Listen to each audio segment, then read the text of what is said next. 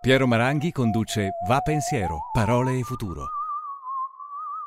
Una produzione classica HD, Sky Canale 136, in collaborazione con Intesa San Paolo.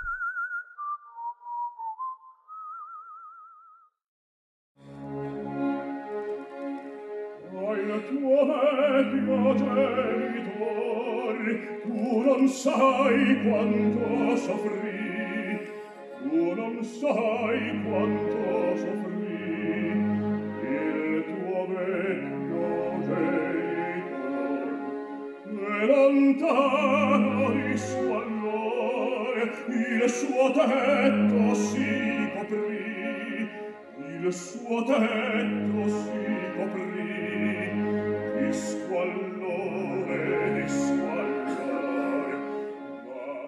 Benvenuti a Va Pensiero, parole e futuro. Molti di voi hanno riconosciuto la scena del secondo atto di Traviata che mette a drammatico confronto un padre e un figlio. L'ospite di questa puntata, in un suo libro di sette anni fa, Gli sdraiati, ci ha raccontato del mistero che separa i padri dai figli. Giornalista, scrittore, autore, da più di 30 anni smaschera con ironia pregi e difetti degli italiani. La mia generazione ha campato a lungo negli anni 90 sulle battute di cuore, la rivista satirica Il settimanale di resistenza umana, da lui fondata. Ogni giorno su Repubblica, in una rubrica intitolata La Maca, con leggerezza e con precisione, scrive del paese la cosa giusta, che spesso è quella che il paese non vuole sentirsi dire. Sono solo alcuni dei motivi per cui sono molto contento di avere come ospite Michele Serra. Come sta Michele Serra? Relativamente ai tempi sto bene, bentrovati, buongiorno, buonasera, ormai abbiamo perso abbastanza la relazione con il tempo. Buon tutto. insomma. La prima domanda che vorrei farle è commentare la parrucca del padre della Traviata che si vede nel filmato. Dunque, è, è un dettaglio che mi è quasi sfuggito. Com'era la parrucca? No, perché insomma, so che lei quando va all'opera tra libretti e parrucche ha qualche problema. Ma sì, allora, eh, lei mi ha spiegato, Maranghi, molto gentilmente, che, che- che l'italiano, diciamo, improbabile dei libretti d'opera ormai è suono, quindi non è riformabile, no? E quindi mi sono arreso. Se uno legge il libretto e, e di mestiere magari usa le parole, fa lo scrittore, devo dire che ha qualche ragione di, di sofferenza, è un italiano in- aulico, è un italiano straretorico, e, e però eh, ormai è così, è, è quello, è quello, fotografa quel, quel momento e, e quindi evviva, evviva, evviva l'opera anche nelle sue parrucche e, nel- e nei suoi aspetti. Senta, lei sta passando il- la quarantena in collina, tagliando l'erba. Eh, ol- ecco, oltre a, a tagliare l'erba, come passa il suo tempo?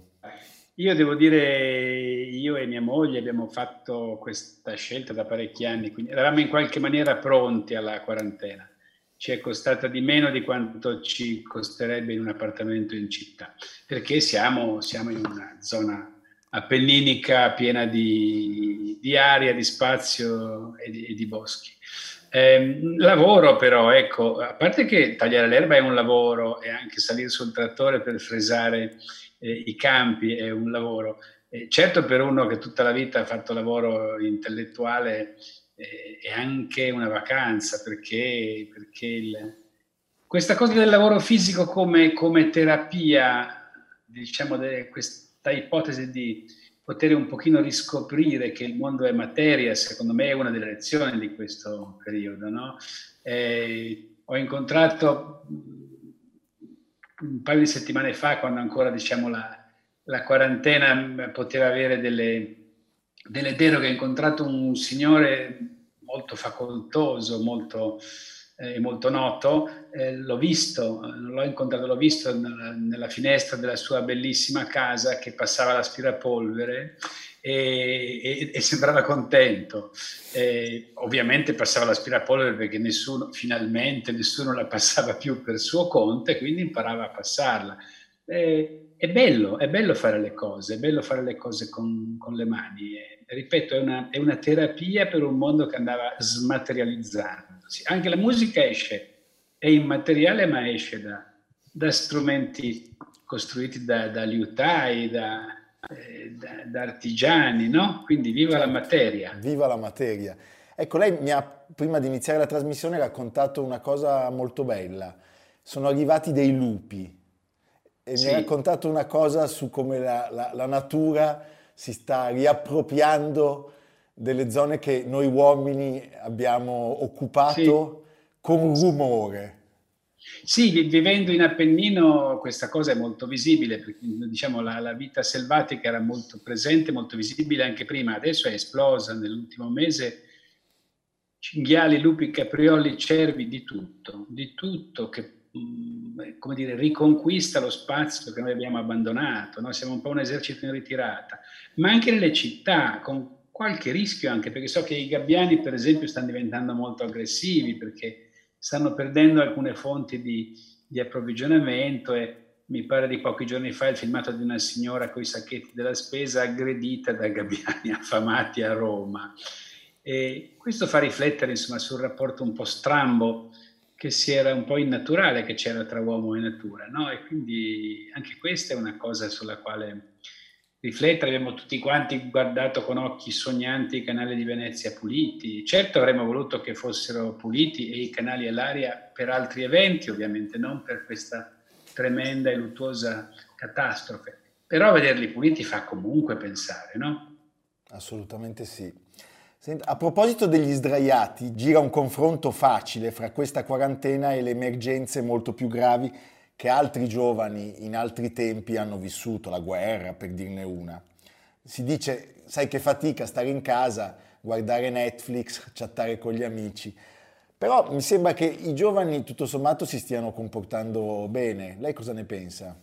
Io penso che tutti si stanno comportando prevalentemente bene. Non so per quanto durerà, c'è anche chi preconizza dei guasti psichici a un certo punto, no? Cioè la gente uscirà eh, la gente sbarella, dice qualcuno, tra un po'. No? Per, adesso, eh, per, adesso, no, non ha sbarellato e anzi mi sembra che l'atteggiamento fondamentale sia, sia riflessivo, quello maggioritario almeno. Poi certo gli scemi e, e, le brutte persone ci sono sempre.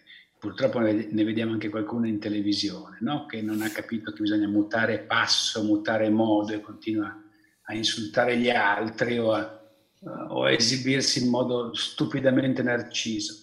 Quindi adesso, adesso che ci tocca pagare un prezzo che è di spavento, di dolore ovviamente, di lutto e anche di costrizione, eh, ci fa bene pensare, a, pensare al fatto che le epidemie ci sono sempre state, altro che se ci sono state. Mia nonna, non voglio parlare dell'uomo delle caverne, mia nonna che era una signora francese nata nel 1900, 1888, diceva sempre che tra prima guerra mondiale e spagnola lei aveva perso tutti i maschi della sua generazione, tutti i compagni di scuola, suo fratello, mio zio Victor, morto a 19 anni sul fronte delle Ardenne, e, e gli amici più cari, tutti. Quindi non voglio dire che bello, assolutamente no, però voglio dire, ci è arrivata una, una, una brutta tegola sulla testa anche a noi, tutto dobbiamo pensare tranne che sia una cosa inaudita, impensabile. No, era impensabile, come ha detto quel grand'uomo del Papa, io sono nato fino al midollo, ma quel grand'uomo del Papa ha detto, era impensabile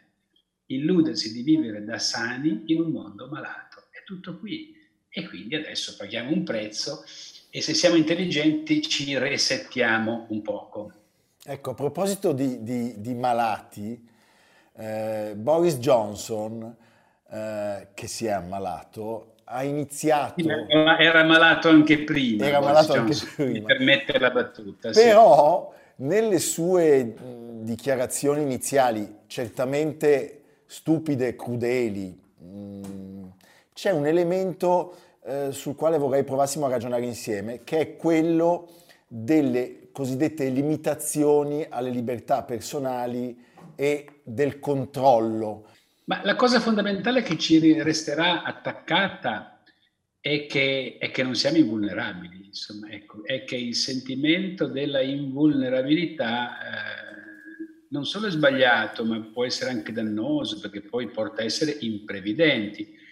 la più impressionante, la lettura più impressionante di questo periodo è questo spillover di questo giornalista eh, Quammen, mi sembra, del certo. National Geographic, che nel 2012 ma non sulla base di preveggenza, ma sulla base di dati, dati. medico-scientifici, dice esattamente quello che ci sta succedendo. Si sapeva tutto, tutto era scritto, così come tutto è scritto sulle catastrofi eh, climatiche che arriveranno se non cerchiamo di rimediare almeno in parte. E quanto alle limitazioni della libertà individuale, ma santo cielo, eh, che concetto abbiamo della libertà? Eh, anche quello è un concetto smisurato. Sì, ci sono limitazioni della libertà individuale perché dobbiamo cercare di non finire in un milione di persone contemporaneamente in terapia intensiva. Questo è facile da capire. Le mostro un'immagine.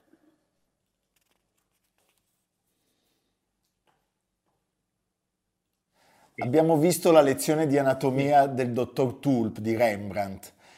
Il virus ha portato nei palinsesti delle tv, eh, che tutti siamo costretti a guardare, figure colte, scienziati, medici, storici, economisti, e di colpo le apparizioni delle figure tradizionali, dell'immondezzaio catodico, diciamo, sono un po' sparite e anche quelle che sono rimaste, perlomeno a me, fanno una certa impressione. Cioè quando io cambio canale tra un bollettino, eh, Burioni, eh, tutti quelli che si vedono, Galli, e poi passo da, da qualche eh, canale dove ci sono ancora i canotti, rimango sempre un po', un po così, un po' stragnato. Cosa, cosa, ne pensa? Allora, vabbè, diciamo l'idiozia non, è, non si può abolire per legge, fa parte, fa, diciamo che fa parte delle libertà che non si riescono a comprimere, ahimè e l'idiozia e soprattutto, devo dire, la vanità, eh, perché poi è alla fine quella che tradisce, no? fondamentalmente. Sono quelli che non capiscono che la situazione è tale per cui il riflettore non è più puntato sulla loro faccia, ma è puntato altrove e non si rassegnano e cercano di torcere ancora il riflettore eh, su di sé. Mm, la, nella maggioranza dei casi però è successa una cosa importante, è successo che nel, nel pieno dell'era come dire, del declino delle competenze, in cui eh, sembrava appunto che le competenze non contassero più niente, eh, che, che, specializzarsi in qualcosa e studiare per tutta la vita qualcosa non contasse più niente, perché ognuno era in grado, insomma, uno vale uno, tanto per capirci, uno degli slogan più sciagurati della storia umana, è uno degli slogan più sciagurati della storia umana eh, accade il cataclisma che rovescia questo paradigma, cioè se, se, parla in televisione uno che sa che cos'è un coronavirus e che ha studiato le epidemie e le pandemie, cavoli, si sta zitti e si ascolta, ma come è inevitabile che sia, perché finalmente abbiamo paura, ecco, e, e abbiamo paura forse perfino della nostra presunzione, quindi ascoltiamo.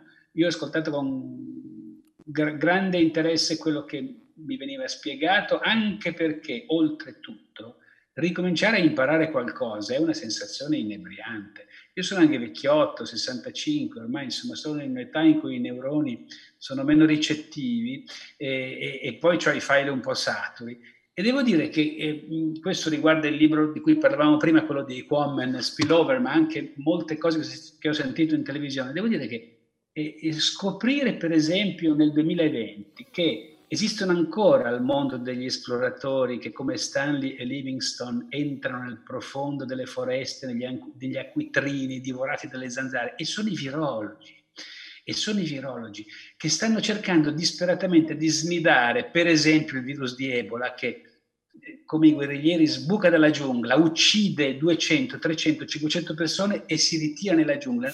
Ecco, l'idea di queste persone che per tutta la vita girano il mondo connesse tra di loro e si scrivono e si parlano e si trasmettono dati e, e, e guardano tutto e, mm, cercano di, di, di, sezionare, di analizzare migliaia di organismi cercando, cercando i virus, è, è straordinaria, cioè, è, è, bella, è bella, vuol dire che l'uomo è un animale eh, ancora provvido e ancora intelligente quando vuole, quando vuole. Far essere sani far finta di essere un uomo con tanta energia che va a realizzarsi in via in Turchia. Il suo salvataggio è un viaggio in luoghi lontani, far finta di essere sani, far finta di essere Nella sua omelia in piazza San Pietro, Papa Francesco ha detto credevamo di poter rimanere sani in un mondo malato. Nella Maca di sabato scorso Michele Serra ha puntualmente ripreso un titolo profetico di Giorgio Gaber, far finta di essere sani. Mi viene da chiederle, abbiamo imparato quindi l'antifona? Lo scopriremo vivendo. Dunque, intanto la canzone di Gaber è una delle poche canzoni che ancora oggi so fare per intero e a memoria alla chitarra. Quindi eh, è una de- delle mie hit giovanili, no? È una canzone bellissima, bellissima.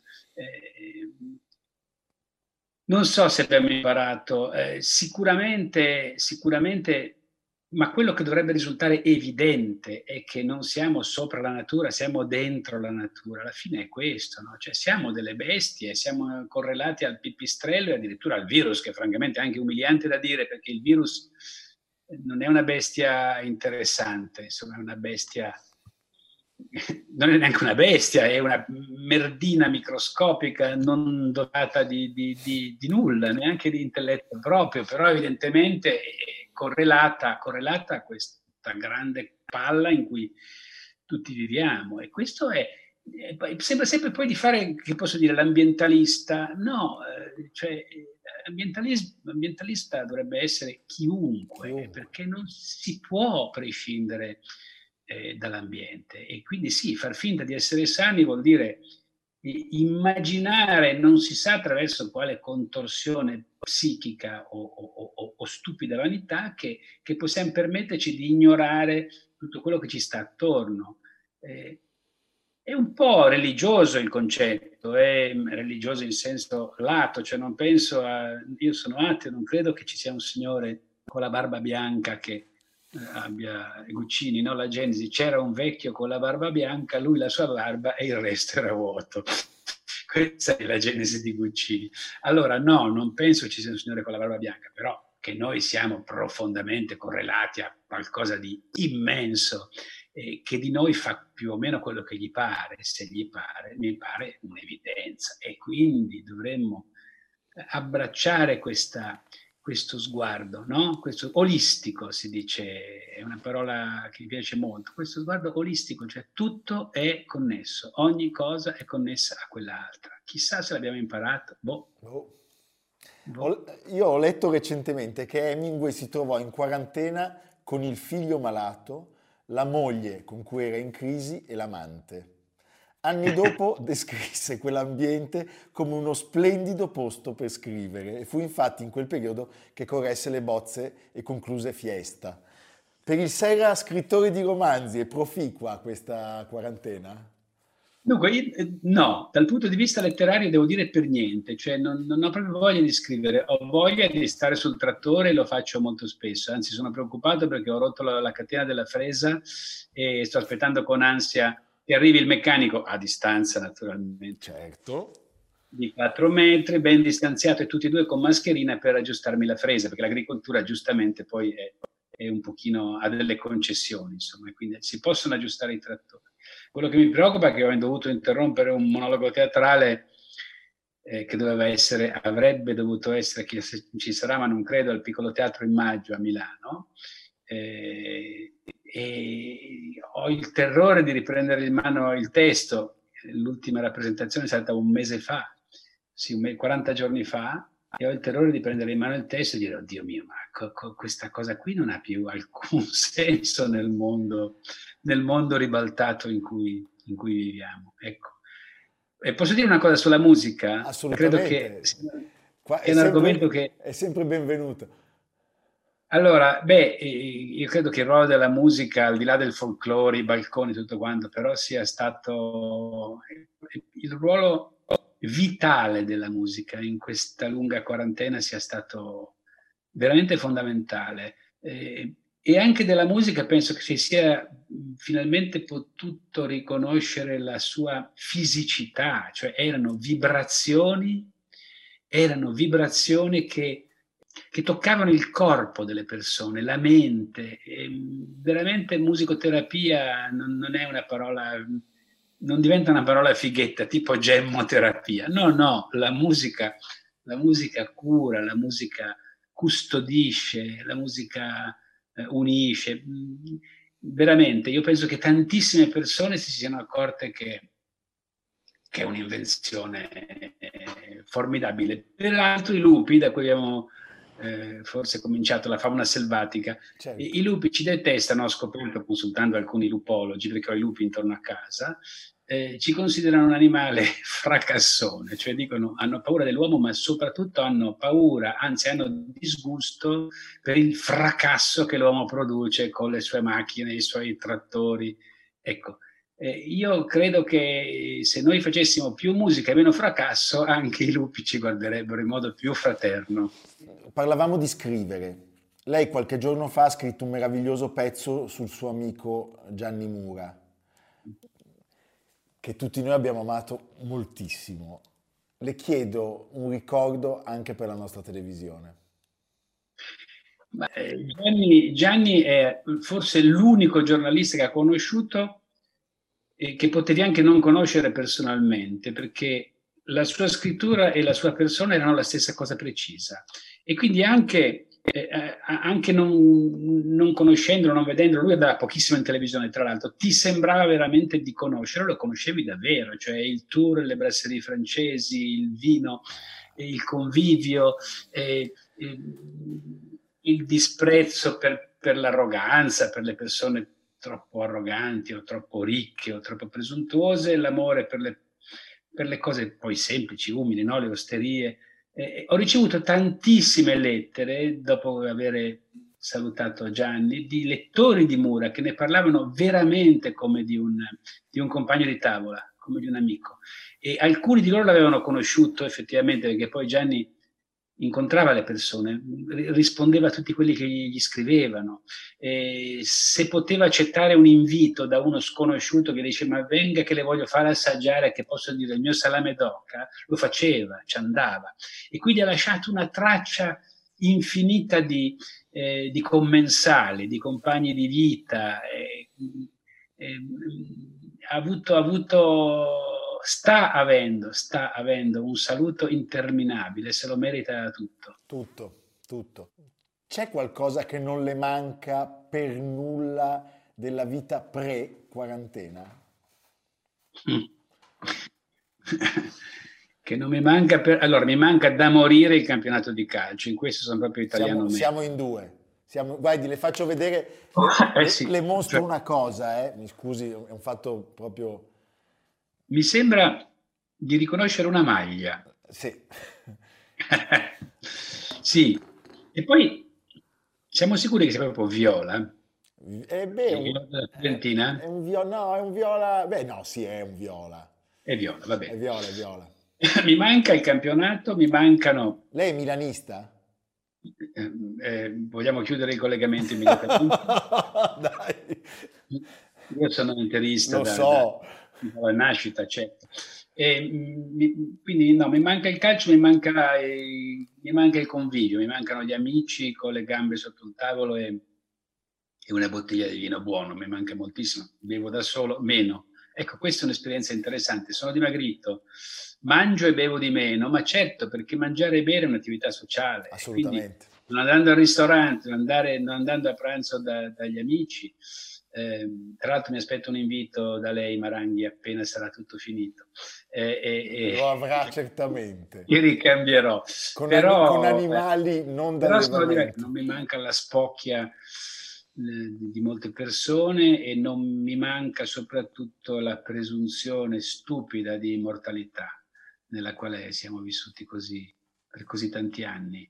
Eh, non siamo immortali e quindi mh, è per questo che bere e mangiare cose buone, bere cose buone con gli amici è una eh, cosa meravigliosa. Meravigliosa.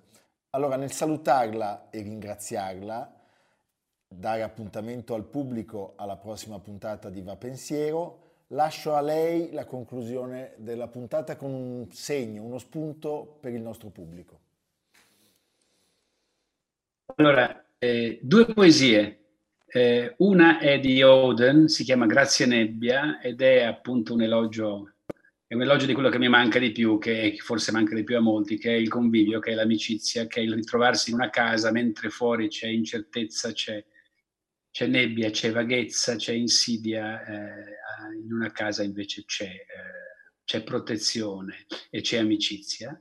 Eh, e l'altra è una poesia eh, uscita pochi giorni dopo l'esplosione delle, della pandemia, eh, di Mariangela Gualtieri, eh, che è una poetessa di Cesena, una poesia meravigliosa, eh, i cui due primi versi già dicono tutto, ma poi dopo viene spiegato bene, e i primi due versi dicono, voglio dirvi questo, dovevamo fermarci prima.